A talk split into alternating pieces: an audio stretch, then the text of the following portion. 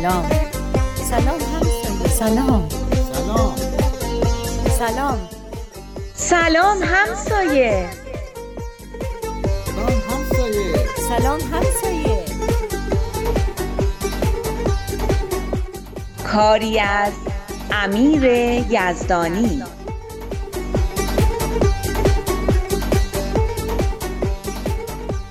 حکایت مشهوری از مولانا هست که میگه هندیا فیل رو آورده بودن و توی اتاق تاریکی ول کرده بودن.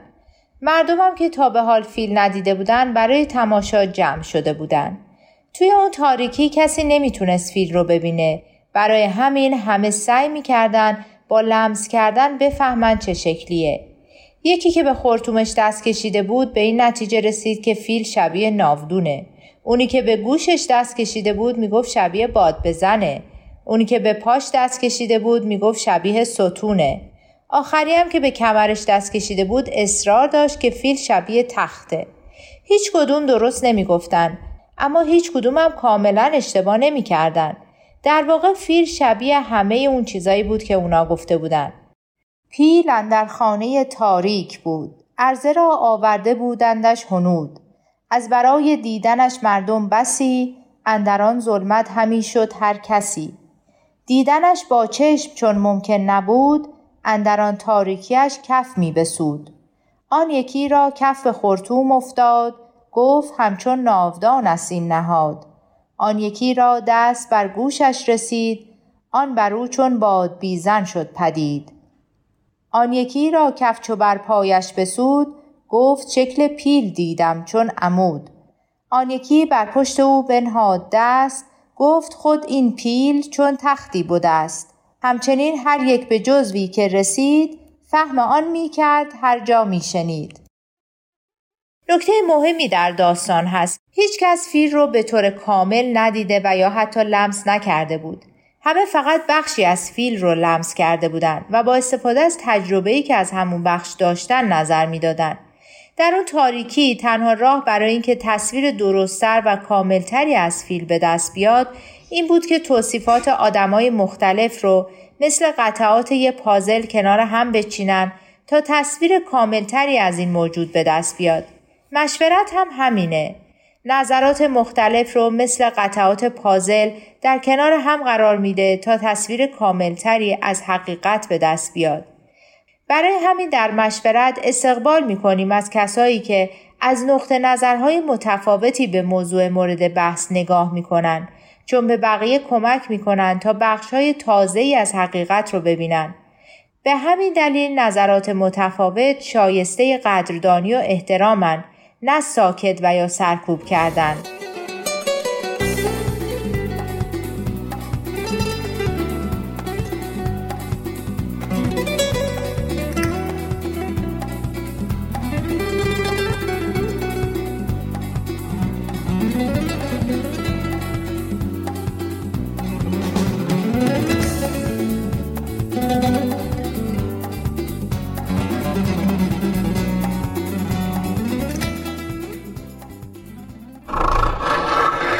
آیا عبیزی آیا عبیزی سلام چاکرم. خوبین؟ چطوری اشکان جان؟ درسا چطور پیش میره؟ الحمدلله. می‌خواستم یه مرباس بدم برا فرهود. اصلا بیاین تو بیاین تو بهتره.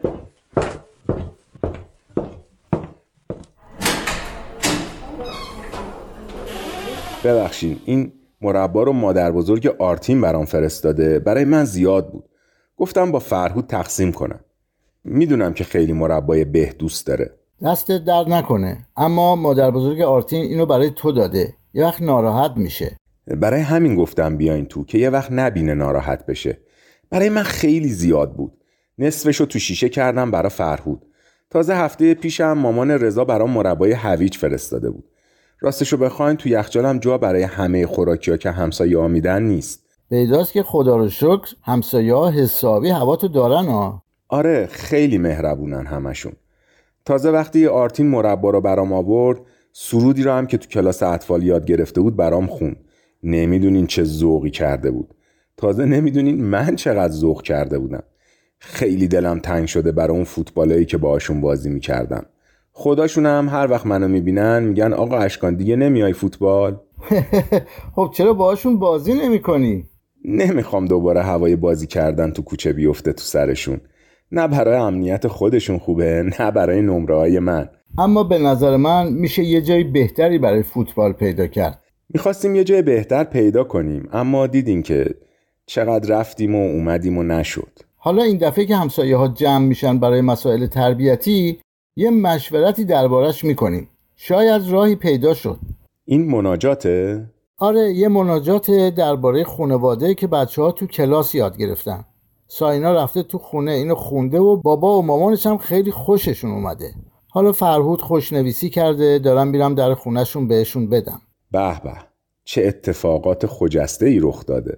آره دیروز خانم ساوجی بعد از کلاس اطفال اومده بود دنبال ساینا که برن خونه مادر بزرگش. تا خانومم رو دیده کلی تشکر کرده و گفته ساینا چقدر کلاس اطفالش رو دوست داره و هر دفعه که میره خونه با چه شوقی چیزایی که یاد گرفته رو برای مامانش تعریف می‌کنه. و خلاصه قضیه این مناجات هم مطرح شده. حمد کن خدا را. معلومه برای چی خوششون اومده. منم بچم خدا رو شکر می‌کرد که یه همچین پدر مادری داره خیلی خوشم میومد آره راست میگی. خیلی حس خوب و محبت آمیزی به آدم میده. باعث میشه آدم قدر عزیزترین کسانش رو بدونه. کاش یه مناجات هم درباره شکرگزاری پدر مادرها بابت بچه هاشون بود. حتما هست. حالا مناجات هم نباشه بازم ما والدین می‌تونیم به خاطر بچه هامون که به زندگیمون معنا و روشنایی بخشیدن از خدا تشکر کنیم. یادتونه می‌گفتین آدم باید تو دیگران دنبال خوبیاشون بگرده؟ خیلی حال میده.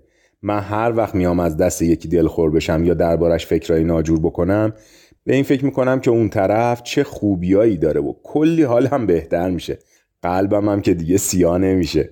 آره این دنبال خوبیا گشتن باعث میشه که قدر آدمایی که تو زندگیمون یا دور اطرافمون هستن رو بدونیم.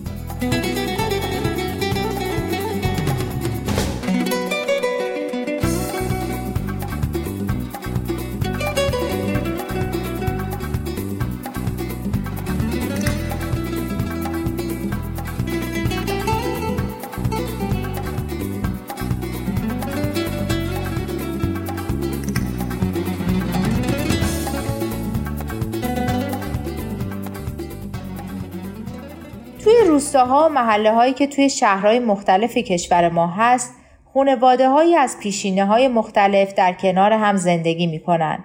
از ترک، کرد، لور، بلوچ و ترکمن و مهاجر افغانی. از سنی، شیعه، زرتشتی، درویش، یهودی، مسیحی و بهایی. از بازاری، فرهنگی، کارگر، کارمند، مهندس و پزشک.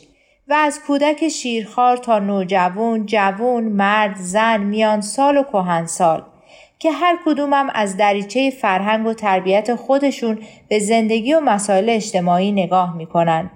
می‌بینین چه گنجینه هایی داریم از نظرات مختلف؟ گنجینه هایی که خیلی ارزشمندتر از معادن و ذخایر نفت و گازن؟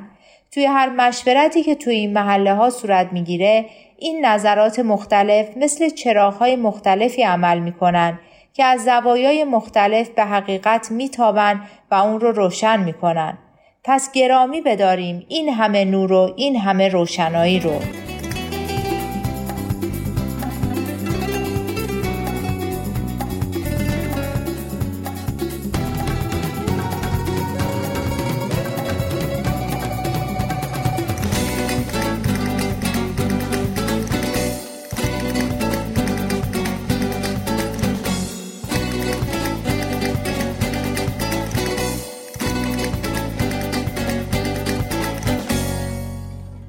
می‌خوام بگم صحبتهای خانومتون دیشب شاهکار بود. چقدر همه استقبال کردن و دست زدن. فکر کنم به خاطر تعریفایی بود که از تک تک بچه ها کردن و اینکه چقدر پیشرفتشون خوبه. اولش فکر کردم شاید یه خورده پیازداغش رو زیاد کردن. اما بعد وقتی دیدم بچه ها چطور موقع تنفس با اون نظم و ترتیب و آرامش برای همه چای و شیرنی آوردن دهنم از تعجب باز مونده بود. سر هیچ چیزی با هم دعواشون نشد. هیچ ظرفی رم نشکستن. واقعا این کلاس اطفال خیلی خوبه. حسودی میشه که من دیگه نمی‌تونم برم کلاس اطفال. چقدر پدر مادرها خوشحال بودن و می‌گفتن و میخندیدن. آدم احساس می‌کرد عید شده. آقای ساوجی هنوز باورش نمی‌شد. اومده بود از خانمم می‌پرسید که ساینا تو کلاس چطوریه. می‌خواست مطمئن بشه که سر کلاس اذیت نمی‌کنه. خانم هم با آب و تاب تعریف کرد که ساینا چقدر باهوشه و چقدر زود یاد می‌گیره و چه نقاشی های خوبی می‌کشه. منم یه متنی به دیوار بود کندم و بهش دادم. چی توش نوشته بود؟ بزار تو گوشیم هست. وحدت خانواده باید همواره مورد توجه باشد و هرگز نباید به حقوق فردی هیچ یک از اعضای خانواده تجاوز شود. همانطور که پسر نسبت به پدر دارای وظایفی است پدر نیز نسبت به پسر وظایفی دارد. مادر، خواهر و سایر افراد خانواده هر یک دارای حقوق و امتیازاتی هستند. همه این حقوق و امتیازات باید محفوظ بماند.